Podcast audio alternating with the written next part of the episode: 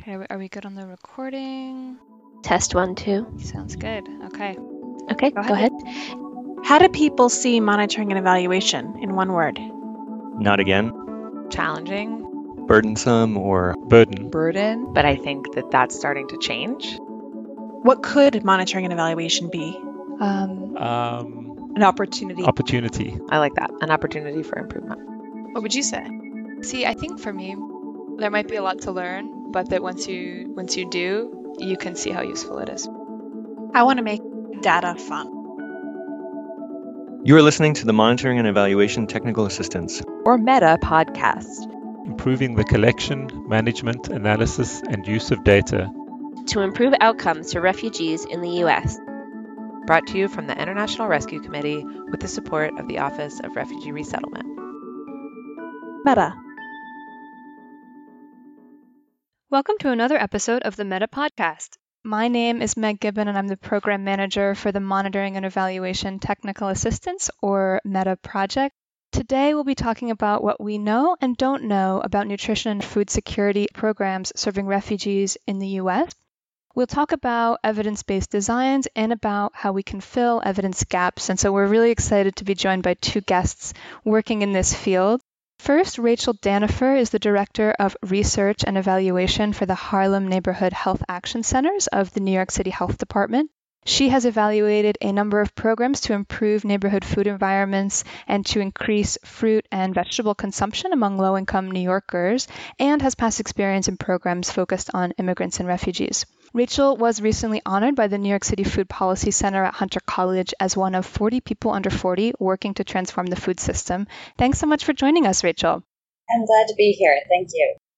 And we are also excited to be joined by Eugenia Gusev, a technical advisor for food security and agriculture programs for the IRC. Her focus is on the development and support of programs that target food security, nutrition, and urban gardens and farms across the United States. One of her areas of expertise is monitoring and evaluation, including work to develop evidence based programs, boost field M&E capacity, and develop evaluation tools. Really happy to have you here, Eugenia. Great. Thank you so much. So, across programs serving refugees in the US, a lot of service providers are trying to move towards delivering more data driven and evidence based programs. And I'd like to start by talking about what exactly we mean when we use these terms. So, first of all, data driven programs are programs where data shapes the design and informs decision making throughout the program's lifetime.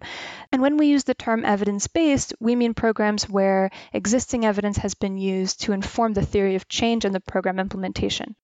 And there are different levels of evidence, but typically we're talking about information that demonstrates with a high degree of certainty that a given intervention leads to a particular outcome. Uh, but there are also areas where we just don't have enough evidence yet, and those provide opportunities for evidence generating programs. So, with that uh, as our starting point, I'd, I'd like to get into what areas within food security and nutrition programs are already supported by a strong evidence base. So, I'll start with you, uh, Eugenia. Would you mind introducing us to some evidence based models that you've used in your work?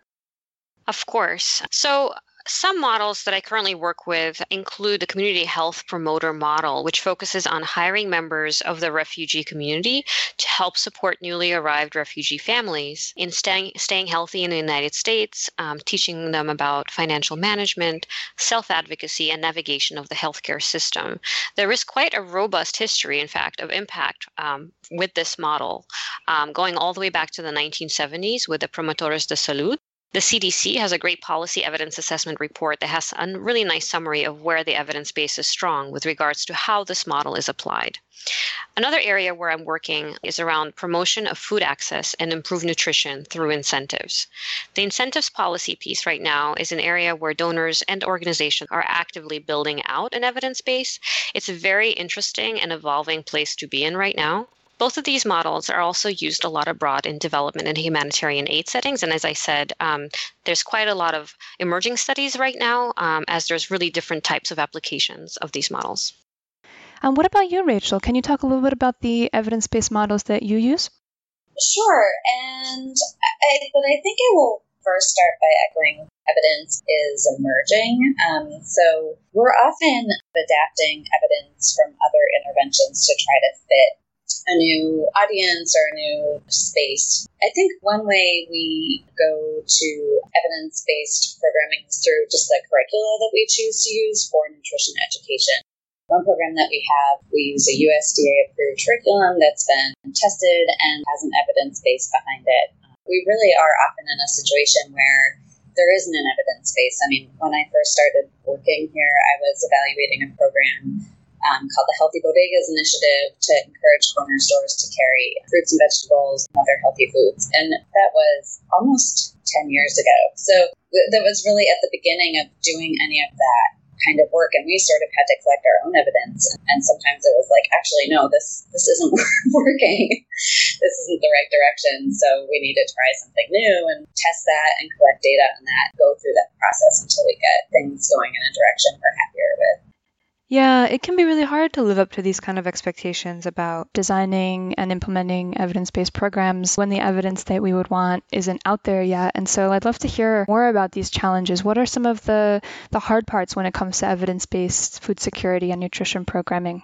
I think one of our challenges in this field is related to the measurement piece. So, how do we know if what we're doing works? To know this, you'd ideally need to have a set of measurement tools, surveys, proxy measures, other forms of data, and maybe even an impact evaluation to really prove correlation between what you are doing and the impact you are having. Finding the evidence based tools is often challenging, and when they do exist, they may be hard to apply to our given population. One example is dietary surveys used widely by the medical community and tested and validated by very large studies. So, for example, the National Cancer Institute uses them for their large population studies. These tools often rely on participants self reporting their answers, so being fluent in English and being able to read and write are critical.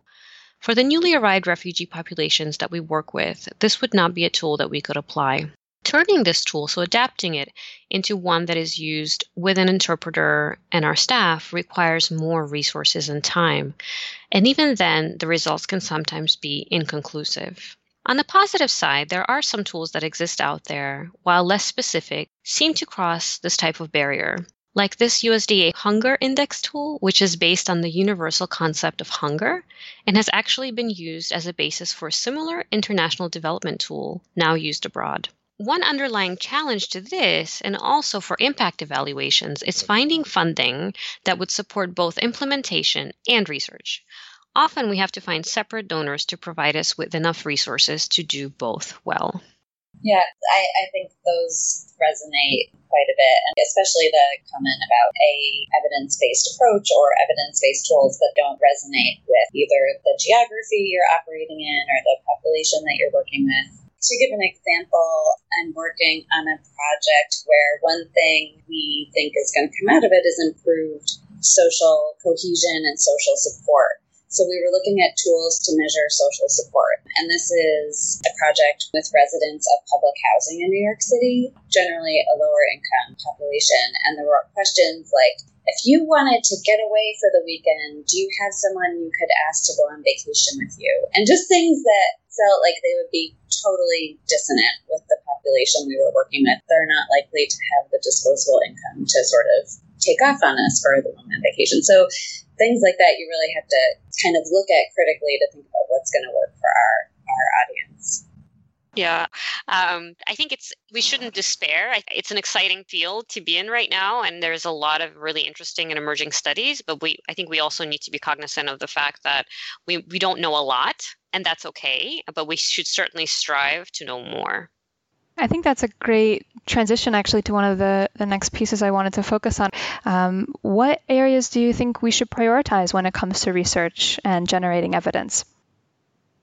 I think one, I think about the food environment and how people interact with their food environment, um, how people make decisions about where they're getting food, how they're managing their food dollar. I think there is a lot we know about that, but I think there's still a lot we don't know. Through all the work I've done with the health department, one thing I'm really convinced we've established an evidence base for at this point is people in New York City shop at corner stores, or we call them bodegas, a lot most people in low income neighborhoods go to corner stores every day. Many people go into them more than once a day. But we've also learned they're not doing grocery shopping at these stores.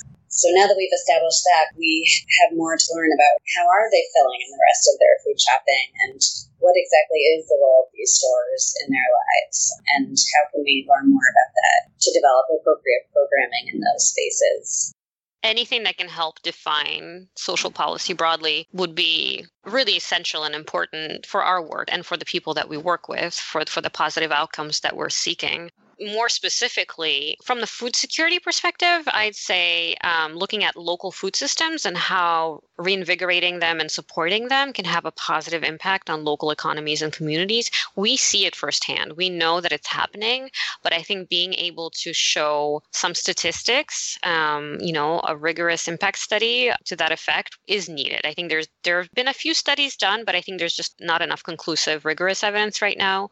And as you mentioned, Rachel, kind of social cohesion, I think it's a really interesting field to study. When people come to this country and they've left everything behind, they, they don't have the same types of safety net or social networks that uh, someone who's been here for multiple generation has. And there have been some studies showing that, you know, isolation obviously impacts how well someone uh, lives their life, right? How well they, they do economically, how their health is. Um, but I think that learning how we can help counter this isolation in an impactful way would be really important to understand resiliency and kind of even broader um, topics such as impact on intergenerational poverty and health. And another thing I'm very interested in learning more about is financial incentive programs for fruits and vegetables there's evidence that these work and they're an important way to help healthier diets, but what's the right incentive amount? How much does it have to be? And what are different practical ways to get those types of incentives into people's hands are all, all questions I think we're trying to still figure out. We're, we're on the same page with you on that, Rachel. We're in the midst of a, a four year project funded by USDA looking at exactly that. Um, there are a lot of players in this one, and there is also a national evaluation do, looking across all the different organizations implementing across the nation. Great. What are some ways that you would recommend folks can get started in this space? Where can they even begin to look to find existing evidence? And then how can they actually go about using it in designing their programs? Well, I I'm a public health person, so one resource I use all the time is PubMed, a database to search for peer-reviewed journal articles, and people are reporting out their intervention, their results, their findings in a very standardized way. So that can be a nice way to both look for well, what were the tools that they used for their evaluation, and then also what were the elements of their intervention and, and was it successful? Another resource I would recommend is there's a SNAP Ed evaluation framework, and they have a lot of great evaluation resources. And they basically have this toolkit you can comb through to look for if this is my outcome, what are some indicators I can set up, and and what are some survey questions I can use. Another journal I'll mention is the Journal of Nutrition Education and Behavior. They, they have a lot of very sort of practical, like, evaluations of different types of nutrition education programs. Um, and they also have a webinar series, which is useful on sort of issues related to research and evaluation. And then I will just share one last very broad resource, which maybe all of your listeners already know about, but the American Evaluation Association not so much about evidence based, but more about tools for developing evidence and for doing good evaluation. I think if you're looking at nutrition, a lot of what you might find is more in the medical field. National Cancer Institute, NIH, one journal is The Lancet. Um, if you're looking more at kind of poverty related articles, um, one organization that's been doing a lot of this work actually that is new york based is called mdrc they're a social policy organization and they've done uh, a lot of studies since the 1970s that has really impacted us policy but i think also sharing sharing information talking to your peers um, and sharing your results successes and your failures i think it's so important for us to learn from each other in this field um, and ultimately, if you have if you have found and you've done a, a, a really a good study, you should try to publish um, yourself as well and to try to get it peer reviewed so it gets out there. Um, So the evidence base is, is what you want to start with, um, and then and then you really want to think through. You know, if you're designing uh, a study alongside of a project, you want to try to develop an evaluation protocol. So that that really helps to kind of plan out you know even if you don't have funding yet just to think through well what is this going to take? How many staff am i going to be engaging with this? And do they have time for this? Or do we need to hire additional staff? And how, how much time do we actually need to do this thinking ahead a little bit about the time required from whoever is managing the study downright you know to the implementation staff who are who have a lot of other responsibilities. Um, i think that's one of our biggest challenges is not not giving that enough thought or thinking that we do but in the end um, you know things are always a little bit different in reality well, thank you both so much for sharing, you know, so many rich insights about what's been effective and, and what challenges you've encountered in, in your programs, as well as all these great resources that you've brought up. We'll be sure to link all of those on our website along with the podcast itself. And I want to say a thank you to our listeners for joining us today. We want to hear what you think of the Meta podcast. What other topics do you want to hear about? Let us know by emailing meta at rescue.org and following us on Twitter at US Meta Support. As always, you can learn more about Meta at metasupport.org. Thank you again, Eugenia and Rachel. My pleasure. Thank you. Same here. Thanks so much.